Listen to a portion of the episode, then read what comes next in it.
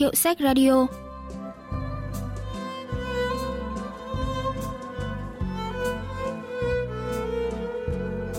Thanh Tâm xin chào quý vị và các bạn.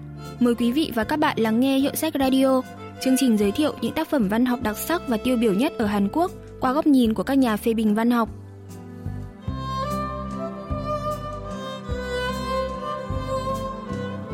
Chuyện ngắn Đi vào sa mạc của tác giả Chon Son Lan ra mắt năm 2020, thuộc thể loại truyện khoa học viễn tưởng, là dòng hồi tưởng của nhân vật chính về quá khứ trước khi bước lên con tàu vũ trụ, đi đến một hành tinh không tên. Người cha kể chuyện sa mạc cho cô nghe đã yêu và cưới mối tình đầu vào năm 25 tuổi, khi đó mẹ cô mới 21 tuổi. Cha học ngành xây dựng nên thường nhận công trình ở các vùng xa. Ông cũng không ngại nhận việc ở nước ngoài vì được trả nhiều gấp đôi trong nước. Trong thời gian làm việc ở Mexico và Ả Rập Xê Út, cứ cách 4 tháng là ông lại xin nghỉ phép 2 tuần để về Hàn Quốc. Ông kể cho con gái nghe về sa mạc ở Ả Rập Xê Út, cũng trong một lần nghỉ phép như thế. Chắc hẳn cha không biết, nhưng câu chuyện đó đã thay đổi toàn bộ cuộc đời tôi.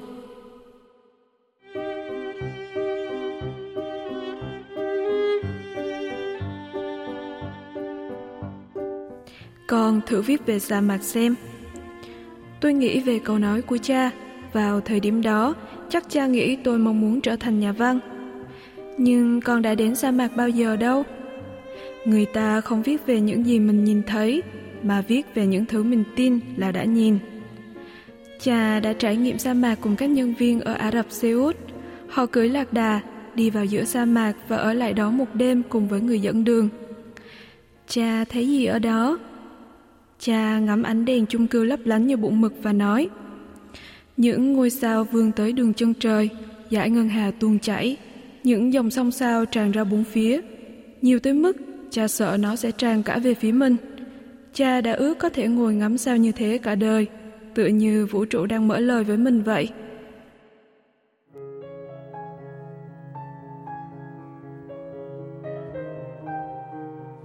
Tôi ngồi ở ban công và tưởng tượng về những chòm sao lấp lánh ở đường chân trời. Những thứ khiến tôi chăn trở không phải là bầu trời đêm sa mạc mà là những vì sao đêm. Chúng đã phải cô độc xuyên qua vũ trụ trong bao lâu để đến được với chúng ta. Tôi thường mơ tưởng tượng về vũ trụ mênh mang kiểu như vậy, chứ không phải là cách tưởng tượng mang tính văn chương như cha hằng mong đợi. Câu nói đó của cha đã ném tôi vào vũ trụ, vào bể sâu tĩnh mịch chỉ tràn đầy những rung chấn. Vậy là nhân vật chính theo học khoa học vật lý. Khi đó, cha vẫn đang làm việc ở nước ngoài, còn mẹ thì mắc chứng rối loạn chức năng cơ thể. Bệnh này sau khi được chính thức công nhận vào năm 2034 thì đã trở thành chứng bệnh gây tử vong nhiều nhất thế giới. Căn bệnh nguy hiểm này biến chứng thành nhiều dạng khác nhau như ung thư, lao, u não, xuất huyết não và bệnh tim. Mẹ tôi gặp các vấn đề về não, các chất cặn bã thường làm tắc nghẽn mạch máu của bà bộ phận máu không lưu thông được tới lâu ngày bắt đầu chết dần, nhưng bên ngoài hầu như không thấy triệu chứng rõ ràng. Cách điều trị duy nhất để trì hoãn các triệu chứng là uống thuốc đều đặn, đeo mặt nạ phòng độc và đội mũ khi ra ngoài. Giờ không còn được thoải mái mở cửa sổ ở ban công ngắm trời nữa. Giá biết ngày này đến sớm vậy thì tôi đã ngắm bầu trời thường xuyên hơn. Nhân vật chính yêu một anh chàng là sinh viên trao đổi tên là Li Yoang người Hồng Kông anh ta muốn tìm ra vật chất có thể loại trừ các chất gây ung thư, còn cô thì chỉ được tưởng tượng đi ra khỏi trái đất.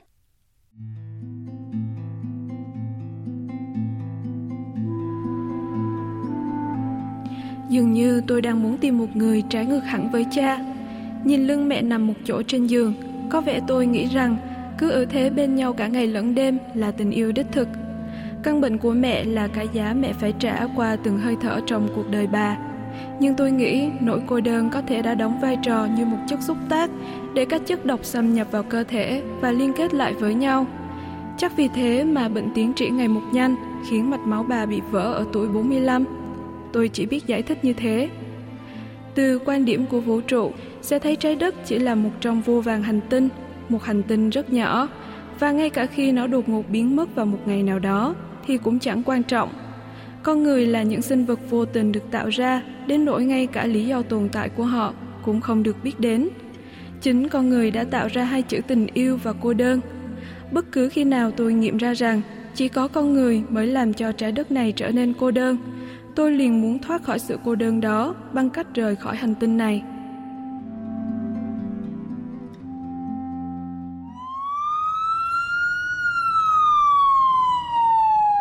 Một ngày nọ, mẹ của nhân vật chính ngất tại nhà riêng. Phòng cấp cứu cho biết đó là triệu chứng của bệnh cảm. Tôi thở phào nhẹ nhõm, vừa cười vừa nói với mẹ là chuyển nước xong rồi về nhà nghỉ ngơi. Giá mà lúc đó tôi biết đây là cuộc trò chuyện cuối cùng của hai mẹ con khi bà còn tỉnh táo, thì tôi đã nói yêu bà, hoặc tôi sẽ nói rằng mẹ không nhận ra con cũng được, đừng quên là mẹ đã yêu con. Chứng bệnh của mẹ ngày càng nặng, bà cứ hết tỉnh rồi mê, mê rồi lại tỉnh. Mẹ phải phẫu thuật và cha khi đó đang làm việc ở Ecuador, vội vàng trở về nhà. Chăm sóc mẹ là việc của cha, con đừng có xen vào. Con cái không có nghĩa vụ phải chăm sóc cha mẹ. Ban ngày cha đi làm, thuê người chăm sóc mẹ. Ban đêm ông đến bệnh viện chăm mẹ. Thật may là mẹ còn sống, nhưng việc phục hồi như cũ lại khó khăn hơn so với hy vọng ban đầu. Chức năng thủy chán của não bị mất hoàn toàn và mọi chức năng của hệ thống tư duy đều bị phá hủy. Bộ não của mẹ không còn chức năng ghi nhớ hoặc tích lũy ký ức.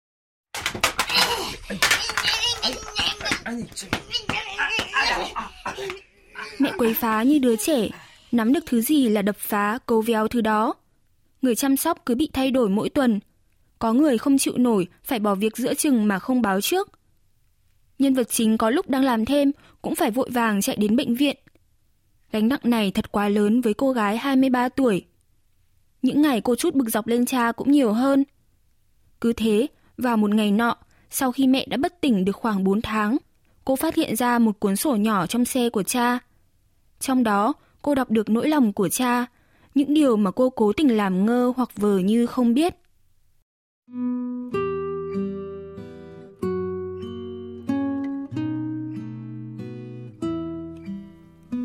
Cuốn sổ ghi chi tiết tất cả các nội dung cha nghe được từ bác sĩ vào các buổi sáng và buổi tối hàng ngày. Có các thành phần thuốc, thành phần mũi tiêm, các hình thức và hiệu quả điều trị vật lý. Nhưng trong đó, hầu như không có dòng nào ghi cảm xúc của cha, nhưng cha lại gạch chân hay khoanh tròn ở những dòng chữ như không nhớ được hay khóc, những đường kẻ run run, những đường kẻ vòng lại thật chậm, nằm cô đơn trên trang giấy. Tôi lặng nhìn cuốn sổ một lúc rồi đặt tay dò lên từng đường kẻ ấy. Sự run rẩy như truyền qua đầu ngón tay. Đó là một dấu vết bên trong. Thời gian dần trôi, mẹ đỡ quấy phá hơn. Tuy không còn nhận ra cha, nhưng cũng hiểu được phần nào đây là người có mối dây liên hệ gắn bó nhất với mình. Nhân vật chính tốt nghiệp, phải học để ôn thi vào Viện Nghiên cứu Hàng không Vũ trụ, nên họa hoàn lắm mới đến bệnh viện. Những lúc cô đến, đều thấy cha đang ngồi đối diện nói chuyện với mẹ. Cha còn nói mẹ nghe, cha kể lại chuyện hai người hẹn hò, lấy nhau ra sao. Lúc lại kể những chuyện xảy ra khi đi làm việc ở nước ngoài. Cha kể về một ký ức giả hỏi thử mẹ, nhưng mẹ nhìn cha với vẻ mặt như không nhớ ra, rồi cuối cùng nói, ừ nhỉ. Mẹ phản ứng thế có thể là vì thương người đàn ông đang tận tâm nói chuyện với mình. Nhưng mỗi khi mẹ hướng ứng, ừ, nhớ rồi, thì khuôn mặt bà rạng rỡ như đúng là đang tưởng tượng lại đoạn ký ức đó. Trong những câu chuyện cha kể, mẹ phản ứng lớn nhất với câu chuyện về sa mạc. Em còn nhớ cái hôm đi tour trên sa mạc không? Có em và anh đấy. Sa mạc? Ừ, sa mạc. Xung quanh chỉ toàn là cát. Chúng ta đã đến đó rồi mà. Ừ nhỉ. Ở đó chúng ta đã thấy dải ngân hà, những vì sao chạm tới đường chân trời. Sao? Ừ, ánh sáng gửi tới từ vũ trụ. Những vì sao lấp lánh trên bầu trời đêm, có cả dải ngân hà. Chúng ta cứ lặng nằm ngắm trời đêm và ước sao trời đừng sáng. Em nhớ không? Có. Đúng rồi, chúng ta còn hẹn nhau sẽ quay trở lại Em nhớ chứ? Có. Bao giờ em ra viện thì mình đi nhé. Không biết cha mẹ có hứa với nhau như thế thật không? Nhưng mẹ gật đầu và lấy ngón út ngoắt vào tay cha. Ký ức mà cha tạo ra nghe như thật vậy, ít ra là với mẹ. Người cha nghĩ gì khi tạo ra ký ức giả và chia sẻ với vợ của mình? Giáo sư Bang Min Ho, khoa ngữ văn trường Đại học Seoul phân tích. 작중에 이 아버지의 심리가 그 Chuyện không nêu chi tiết nội tâm của người cha, nhưng họ gặp, yêu và cưới nhau khi còn trẻ. Người chồng lại phải đi công tác xa, nên quãng thời gian ở bên nhau thực sự là rất ít ỏi. Dường như người chồng chia sẻ với vợ về những trải nghiệm trên sa mạc là do vừa thấy có lỗi, vừa như muốn bù đắp quãng thời gian chia xa. Thời trẻ đã không thể ở cạnh nhau, nay ông muốn cùng vợ tận hưởng những khoảng thời gian chung, dù chỉ qua những câu chuyện tưởng tượng.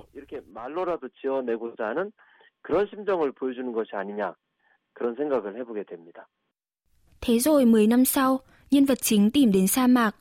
Đây là một phần trong đợt thực hành chuyên ngành hàng không vũ trụ.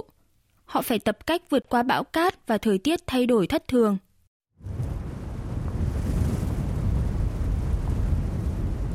Đã là con người thì thật khó đứng yên trong gió cát. Mất ánh sao trên trời, tôi không thể tìm thấy phương hướng. Tôi sống sót trên sa mạc một mình với chiếc la bàn trong tay và một nửa chai nước. Tôi không mong đợi gì, nhưng tôi cảm thấy thất vọng. Sa mạc mà cha kể cho tôi nghe rất khác với thực tế. Thật là dữ dội và lạnh lẽo. Tôi tức giận như thể mình đã đánh mất một thứ mà mình đã nâng niu. Khi chuẩn bị bỏ cuộc thì may sao nhân vật chính gặp được đồng nghiệp và tìm đến một ngôi làng gần đó. Họ ở nhà của Karim, người chủ nhà trọ. Trên tường quán trọ có treo ảnh những du khách từng tới đây. Ảnh treo đến năm 2027 còn cha của nhân vật chính đến Ả Rập Xê Út năm 2028. Những người đến đây thường đi xem gì ạ? Sa mạc thôi, chỗ khác thì tôi không biết, nhưng ở đây chỉ có sa mạc. Vậy những người trong ảnh này cũng trải nghiệm sa mạc đúng không? Karim nghe vậy thì nhìn tôi và bật cười. làm gì còn tour trải nghiệm sa mạc nữa? Một nửa trong số họ chỉ đơn giản là đến ngắm sa mạc. Lúc này tôi mới nhìn lại những tấm ảnh. Năm 2022 có ảnh chụp đứng giữa sa mạc, nhưng từ sau đó thì chỉ có ảnh chụp trước khi rời quán trọ. Sau đó thì hết tour sa mạc ạ. À? Không còn nữa, về sau không ai vào sa mạc được nữa. Chúng tôi cũng tiếc vì mất cần câu cơm, nhưng đâu còn cách nào khác. Sa mạc không tiếp nhận con người, không được làm trái với tự nhiên, nếu không sẽ nhận lại cái chết. Trải nghiệm trên sa mạc đã hoàn toàn biến mất do lo ngại về an toàn khi những cơn bão cát ngày càng mạnh vì biến đổi khí hậu và bầu trời đêm không còn. Lúc người ta làm đường có bão cát to lắm. Khi đó nhân viên Hàn Quốc đến đây chỉ ra ngoài khi làm việc, còn lại toàn ở trong nhà trọ. Thỉnh thoảng họ xuống làng uống rượu với chúng tôi và nói chuyện về sa mạc, kể về những đêm sao lung linh. Nhưng tất nhiên trong số họ chưa ai được nhìn thấy bầu trời đêm đó. Tất cả chỉ là câu chuyện kể. Nhưng nếu không kể thế thì cuộc sống nơi đây sẽ rất lạnh lẽo và khắc nghiệt, đặc biệt là với những người tha hương. Họ mơ về những giấc mơ đẹp và ném nỗi buồn của mình trong sa mạc. Ông đã bao giờ ngắm trời đêm trên sa mạc chưa? Chưa, tôi cũng chỉ nghe từ cha mình, cha tôi lại nghe từ ông tôi. Trời đêm sa mạc hùng vĩ hơn mọi thứ trên đời vì những chòm sao trải ra tới tận đường chân trời cơ mà.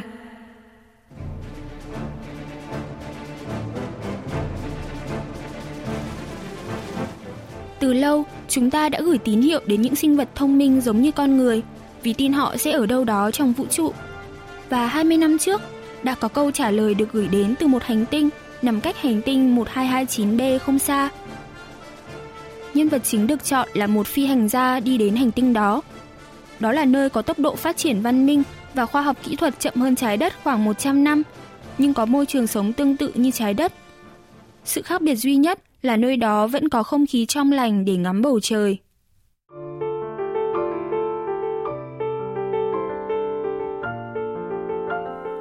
Tôi vẫn chưa thể tìm ra lý do chính xác tại sao tôi lại khao khát vũ trụ đến vậy. Tôi chỉ là một phi hành gia may mắn được lên tàu hy vọng không phải vĩ nhân sẽ làm nên những kỳ tích vĩ đại cho nhân loại. Nhưng đôi khi, tôi tưởng tượng rằng bầu trời đêm trên sa mạc mà cha tôi nói sẽ may mắn hiện ra vào ngày hôm đó. Và tôi tự hỏi, liệu có ai đó trong vũ trụ thực sự thì thầm với cha tôi không? Trước khi du hành tới hành tinh khác, nhân vật chính tìm đến gặp cha. Vũ trụ không có đường thì đi thế nào nhỉ? Tôi cứ tưởng cha sẽ trẻ mãi, nhưng tóc ông đã bạc trắng, khuôn mặt nhiều vết đồi môi. Giống như đi trên biển đó ạ, à, biển không có đường, nhưng thuyền sẽ biết tự tìm hướng đi. Vậy à, cha cả đời đi xây đường, nay con gái cha lại đi đến nơi không cần đường. Biết vậy cha lá cả đường trên vũ trụ nữa. Cha khẽ run và dường như đoán được những trăn trở trong lòng tôi. Cha nói, con đừng lo cho mẹ, có cha rồi. Giờ cha quen với việc chăm sóc mẹ nên không sao hết. Con cái không có nghĩa vụ phải chăm sóc cho cha mẹ. Tôi chỉ biết lặng lẽ gật đầu. Và hãy nhớ rằng, nơi nào con muốn đến, nơi đó sẽ có đường. Và đường thì lúc nào cũng cô đơn cả. Con phải ném nỗi cô đơn đó ra đường và bước tiếp. Cứ để nỗi cô đơn chất chồng, thì thường sẽ bị lún. Con nhớ chưa? Nhà phê bình văn học Tròn Sâu Young phân tích về lời dặn dò của cha trước khi con gái du hành vũ trụ. 아버지는 과거에 마치 우주처럼 아주 고독한 사막을 경험했습니다. Người cha trong quá khứ đã trải qua một sa mạc cô đơn như đi trong vũ trụ. Vì vậy, ông hiểu được những cảm xúc mà cô gái sẽ phải đối mặt trong tương lai. Cô sẽ lo lắng cho gia đình mình đang ở trái đất và sẽ phải đối mặt với nỗi cô đơn không thể chia sẻ cùng ai. Vì vậy, người cha dặn cô đừng lo lắng cho gia đình và tìm cách để chiến thắng đối cô đơn. Ông động viên cô gái rằng dù đừng có tâm tối đến mức không nhìn thấy phía trước, nhưng nếu con mơ về những điều đẹp đẽ thì con có thể tiếp tục sống mà không bị sự cô đơn đó kìm hãm.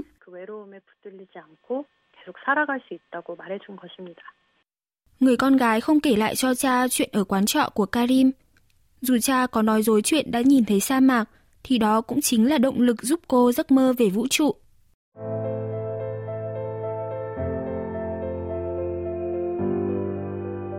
Tôi nói với cha rằng không thể viết những điều chưa được nhìn thấy, nhưng bản thân tôi lại mơ về vũ trụ. Tôi đang đi về nơi chưa ai tới, còn cha thì sau chặng đường dài đã dừng lại với thế giới thực. Chúng tôi đã gửi một bản đồ di chuyển đến hành tinh đó và phải mất một thời gian rất dài để hoàn thành bài tập về hành tinh này. Chúng tôi sẽ cố gắng tìm kiếm bầu không khí mà trái đất đã mất ở hành tinh đó. Tôi sẽ đến hành tinh đó nhanh nhất có thể, giống như tốc độ truyền tin vậy. Và tôi sẽ quăng nỗi cô đơn ra khỏi không gian để nó không bị tích tụ. Nơi đó có sa mạc và những ngôi sao không? Còn bạn, bạn có đang ấp ủ về giấc mơ về sa mạc không? nhà phê bình văn học Tròn Soyoung bình luận về chi tiết cuối truyện. Thoạt nhìn, thể loại truyện khoa học viễn tưởng dường như đang nói về một thứ gì đó khác xa với thế giới thực. Tuy nhiên, chuyện lại giúp chúng ta nhìn vào thực tế một cách chính xác và sâu sắc hơn. Tác phẩm này cũng vậy, lấy bối cảnh thời gian và không gian trong tương lai, nhưng thông điệp của chuyện lại hướng đến cuộc sống của chúng ta lúc này. Một ngày nào đó, suy nghĩ ích kỷ, lấy con người làm trung tâm có thể khiến hành tinh trở nên vô cùng tồi tệ và chính con người sẽ phải gánh chịu một hậu quả. Nhưng dù hiện thực có khắc nghiệt đến đâu, dù ở tận cùng của nỗi cô đơn, nhưng nếu chúng ta biết ấp ủ những giấc mơ tươi đẹp, thì cuộc sống này vẫn sẽ được nối dài. 꿈을 꿀 수만 있다면 삶은 계속되리라는 사실을 우리가 다시금 확인하게 합니다.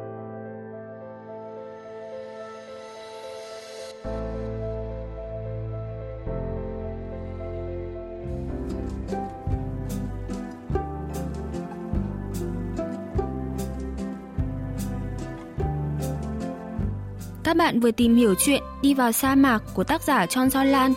Chuyên mục Hiệu sách Radio xin cảm ơn sự quan tâm theo dõi của các bạn và xin hẹn gặp lại vào thứ ba tuần sau.